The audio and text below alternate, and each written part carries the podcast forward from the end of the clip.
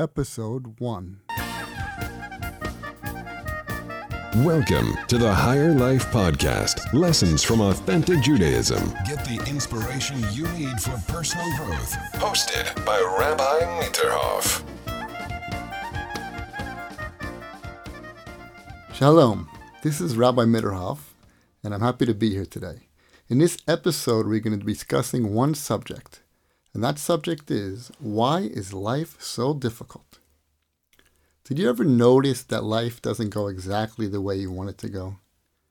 And sometimes your bank account is not exactly as full as it should be, and maybe the kids are not behaving the way you want them to behave. Anybody notice that? So the question is, why is life just so difficult? What's the Jewish answer to why life is so difficult? So if we look in the Parsha, Vayeshev, take a look over here. It says, Vayeshev Yaakov be'eretz Magure Aviv, be'eretz Canaan. Yaakov dwelt in the land where his father lived, in the land of Canaan. And then the next verse goes on to say, These are the generations of Yaakov, when Yosef was 17 years old, being a shepherd, he was with his brothers, and it goes on to speak about Yosef. So the question is, what's going on here? We start with a verse, uh, chapter 37 in Breshis, and we talk about where Yaakov dwelt, Yeshev Yaakov, and then we go on to talk about Yosef.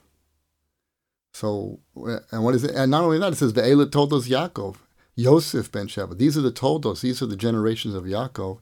And we go on to talk about Yosef. What about Reuven, Shimon, and Levi? What about the rest of the tribes? So Rashi actually brings a Midrash Rabbah. He brings a couple explanations. But the third explanation he brings, Rashi, in Midrash Rabbah, he says like this. I will read you the Rashi. The Rashi says like this. It is further expounded upon as follows. When it says Vyeshev, what does it mean Vyeshev? It means when he wanted to dwell in tranquility. When Yaakov sought to dwell in tranquility the troubles of Yosef sprang upon him. It was his dwelling in the land which caused the beginning of the problem with Yosef. Rashi goes on to explain. He brings the Midrash Rabbah, and the Midrash Rabbah says, "The righteous seek to dwell in tranquility." Said the Holy One, "Blessed be He." What is prepared for the righteous in the world to come is not sufficient for them, but they seek also to dwell in tranquility in this world. In other words, God says to Yaakov, "Yaakov, what is going on with you? You want to you want to rest? What, it's not sufficient for you, the reward you're going to have in the next world? That's not enough? You also want tranquility in this world? So Rabbi Yerucham Amir, the Mashgiach of Mir from the last generation, he's explained, he says, wait a second, what's going on with this midrash? He says, Madua be'emislo, lamalo, why not? Misoni le sadikim doch le? Does it really, does God hate us that we can't, that the righteous people shouldn't have two worlds? what God has is jealous or something. What a person can't have a good in this world and also have a good in the next world. He has to really have a bad in this world. He has to have problems in the, in, in this world in order to have a good in the next world. And don't think that the shalva that we're talking about that Yaakov wanted was a shalva like ours. He says chas v'chalila, God forbid. We're not talking. We're talking about the Yaakov who didn't sleep for 14 years. We're talking about somebody who's mesirus nefesh for sitting and learning Torah all day He's willing to give over his life in order to sit and learn, and he is pushing himself to the limit. That's the rest that he's talking about. That we're just talking about he didn't want to have, he's not asking for luxury, a life of luxury.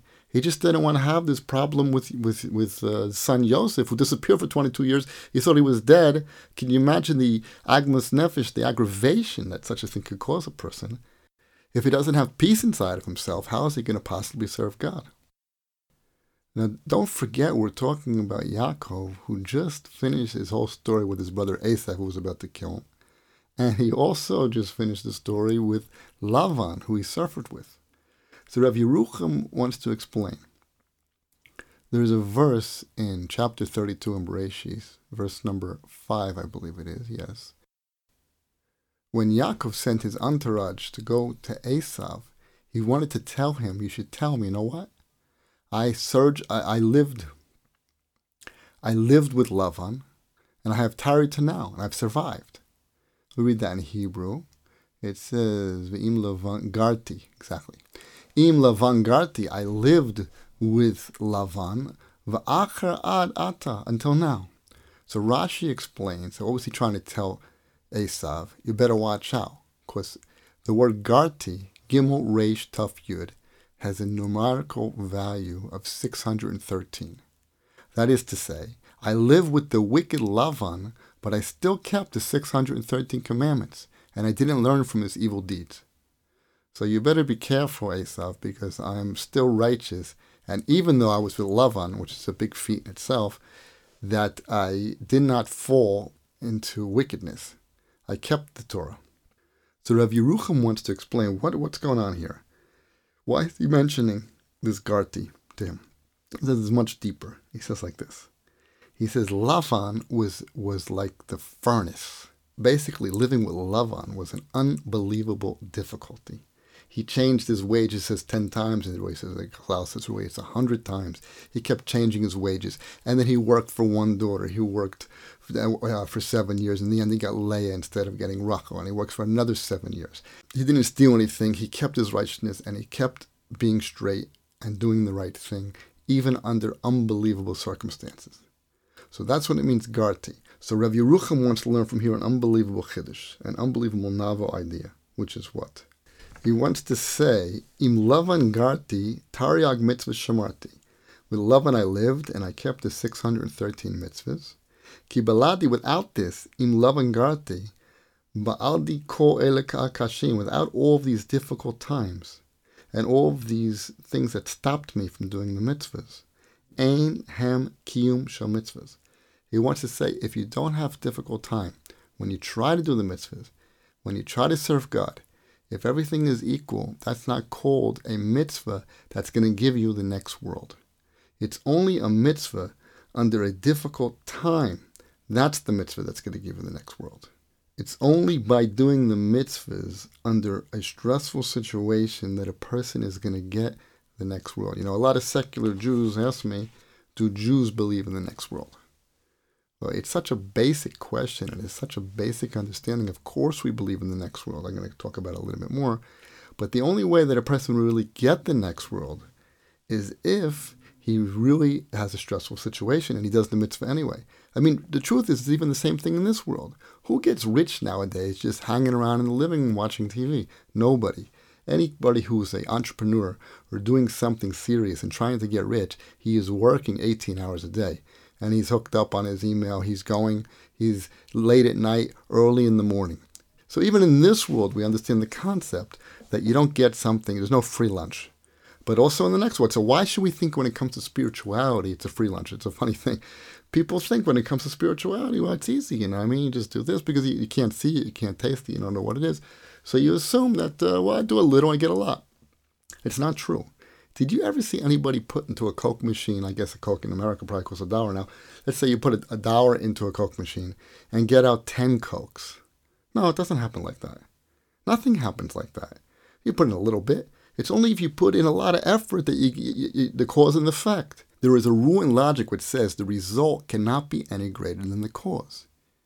You can't, it's impossible to produce something by doing something small, produce something big by doing something small. Ah, it looks like a person just pushed a little button and a big explosion happened. No, the answer is in that little button was the power to produce that explosion. It might have been a siburochoka, a distant type of a cause, and it caused that caused another thing. But at the end of the day, there had to be in the causes all put together the things needed to produce the result. So it's also true in spirituality. So Rev Yerucham concludes, therefore, at the end of the day, the cool things that happen, all the difficulties that a person has in his life, he should look at them and he should say, well, how did I come out from that difficulty? Did I come out okay or not okay? But it, it's, it's not a negative view of life.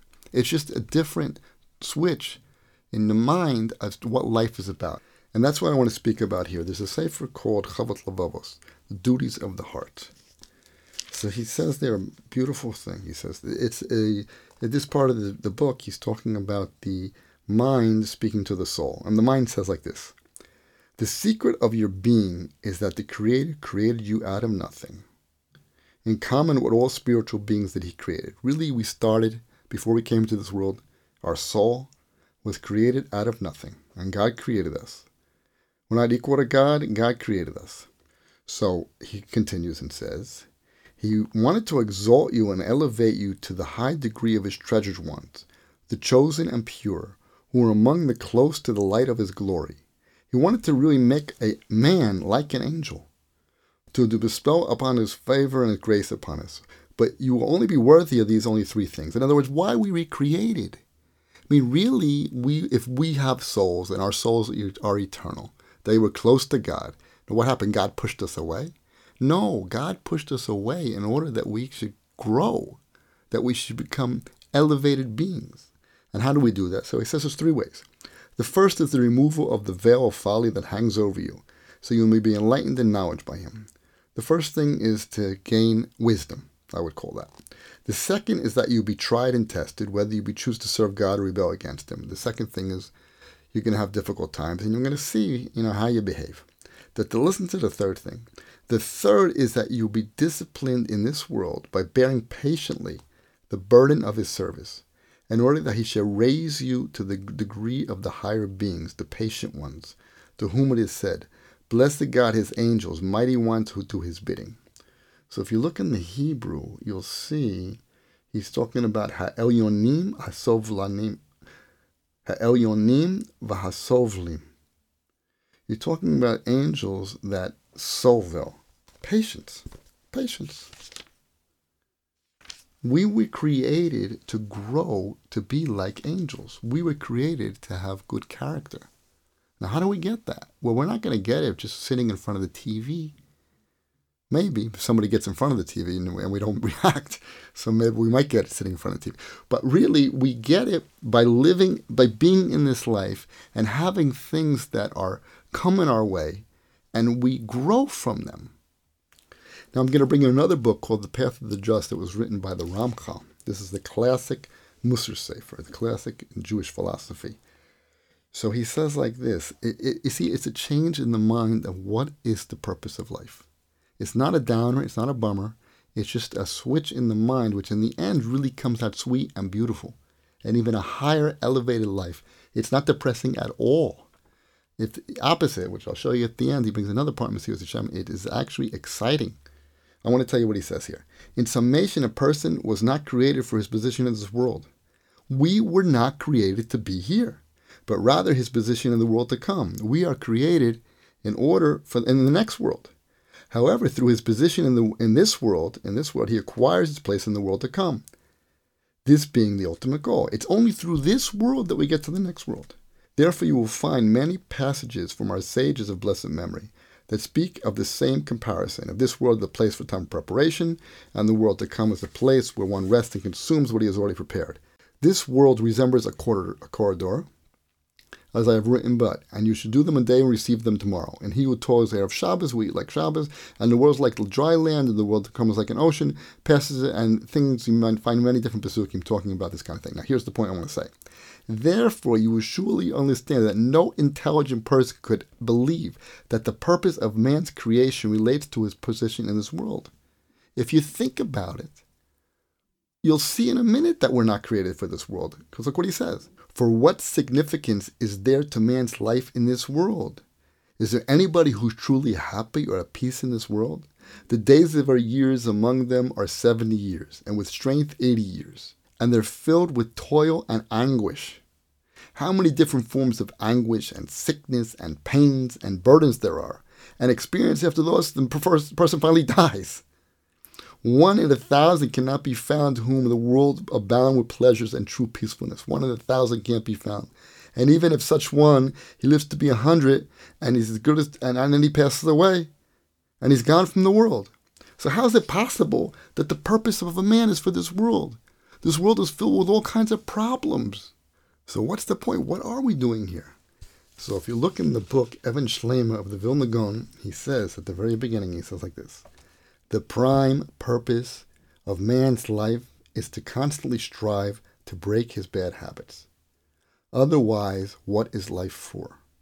I'll read that in Hebrew. It says, Iker chiyus adam hi lehiskazek tamid b'shviras hamidos, im lo lama li chaim. Why is he alive? If a person is not growing, he is missing the purpose of life. He's missing the purpose of life. He thinks life is just purely about pleasure. I'll tell you a joke. One time, a new rabbi came to the shul, and the president of the shul was there. He's going to speak on the Shabbos. He's going to speak. So he starts to, starts to speak to the kehillah about kashrus and how important it is not to eat this kind of thing and that kind of thing, and you have to make sure that the you have good rabbis and good mashgichim, which means people that come in and check to make sure that everything's kosher. They have to come into the store, and he goes on and on. Okay, fine. Everybody goes home. The president of the shul comes to the rabbi and says, "Listen, this this kehillah, this group of people, it's not for them. It's a little bit difficult, kashrus. Maybe next week he can speak on something else." Fine. The next week he comes and he speaks about Shabbos. How important it is to keep Shabbos, and the seventh day you have to rest, and you know you can't drive, and you know you can't turn the lights, you have to set the lights before, and you can't cook on Shabbos, and all the different things that you can't do on Shabbos. He explains to him about the beauty of Shabbos, but still, everybody goes home. President Shul comes up to the rabbi. He says, "Listen, this this group of people, you know, it's not for them. This uh, you got you got to think a different subject." It's okay. So he says, you know, next week he comes in again. He talks about Nida. What's Nida? A woman has her period. A man is not allowed to live with his wife. He has to wait the seven days or five days and the seven days, and he has to count, and he has to make sure. Then she has to go to the mikveh. Fine. The rabbi says, so then the president says, listen, you're not getting it, you know.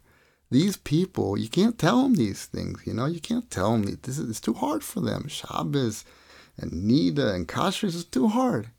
So the rabbi says, Well, what do you want me to talk about? He says, Why don't you talk about Judaism? so, what that mean? I mean, I think it's a good joke, but the joke is that people, they, they, you know, anything that takes a little bit of effort, anything that's a little bit hard, people are not interested. That's our nature. But you have to know that is why we are here. We are here to grow. And a matter of fact, if you're not growing, you're not going to be happy. A person is only happy when he's growing. And I, want to show you, there's a Gemara in Arachin that says like this on 16b. Whoever goes 40 days without suffering has received his reward in the world to come.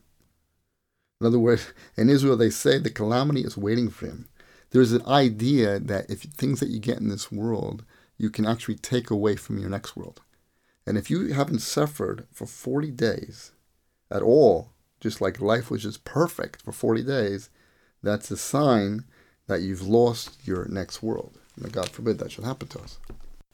And the Gemara in Menachos says, 53b, why are the Jews compared to olive tree? It is to tell you, just as the olive only produces its oil after being pounded, so the Jews only return to proper contact. Only, only, so the Jews only return to proper conduct because of the suffering. Okay, I don't want to talk about suffering. The point is not suffering. The point is getting the, the purpose straight. Once you start to understand what the goal is, everything else lines up. For example, you have a yeshiva guy. person who lives, dedicates himself to sitting and learning Torah, which is actually the greatest mitzvah that exists. So he gets, sits there and learns, and he, he has money problems. How's he going to sit and learn all day? Doesn't have any money. Not only that, but he tends to have a lot of kids. The Torah tells us to have a lot of kids. You can have a lot of kids, 12 kids. Thank God I have 12 kids. Thank God. And uh, money can be hard and kids can be difficult. And, you know, and you're living in Eretz Israel. That's also a mitzvah to come to live in Israel. And then you got Arabs on every side. You got all these things happening and you got all these pressures. And, and the religious life, in a certain sense, is pushing the envelope of what a person can handle. That's on one side benefit of that is a person becomes much more pure. It said that Lavan was like a furnace. What does it mean it's like a furnace? It means that if you're in situations where you have to control yourself, you have to have proper character. So it's like a furnace. It's a burning inside. But what starts to happen is a person starts to live this life. He starts to feel sweetness. He starts to feel beauty life actually starts to become sweet and you start to feel successful as a human being, which is the greatest thing that a person could feel. Let me just read this last piece in the Mesilas Yesharim, which says, talking about righteous people that are entirely unmotivated by selfish interest, their sole aspiration being to magnify the honor of God and give Him pleasure. The more deterrents that cross their path, making it difficult for them to give more of themselves to counteract them, the more their hearts will fortify themselves and rejoice to show the strength of their faith. Just as a general famed for his strength will always thrust himself into the heart of the battle, where the victory will serve all the more to reveal his prowess. The joy that comes with every opportunity to express the intensity of one's love is well known to every lover of flesh and blood. In other words, once you get in this cob, in this line, life changes. Because you realize that every move you make can either bring God into the world or take God out of the world. It becomes pleasurable to do the right thing. I always tell my kids the greatest pleasure in life is to do the right thing. Because in the end, when you do the right thing, the right thing happens. Good things happen.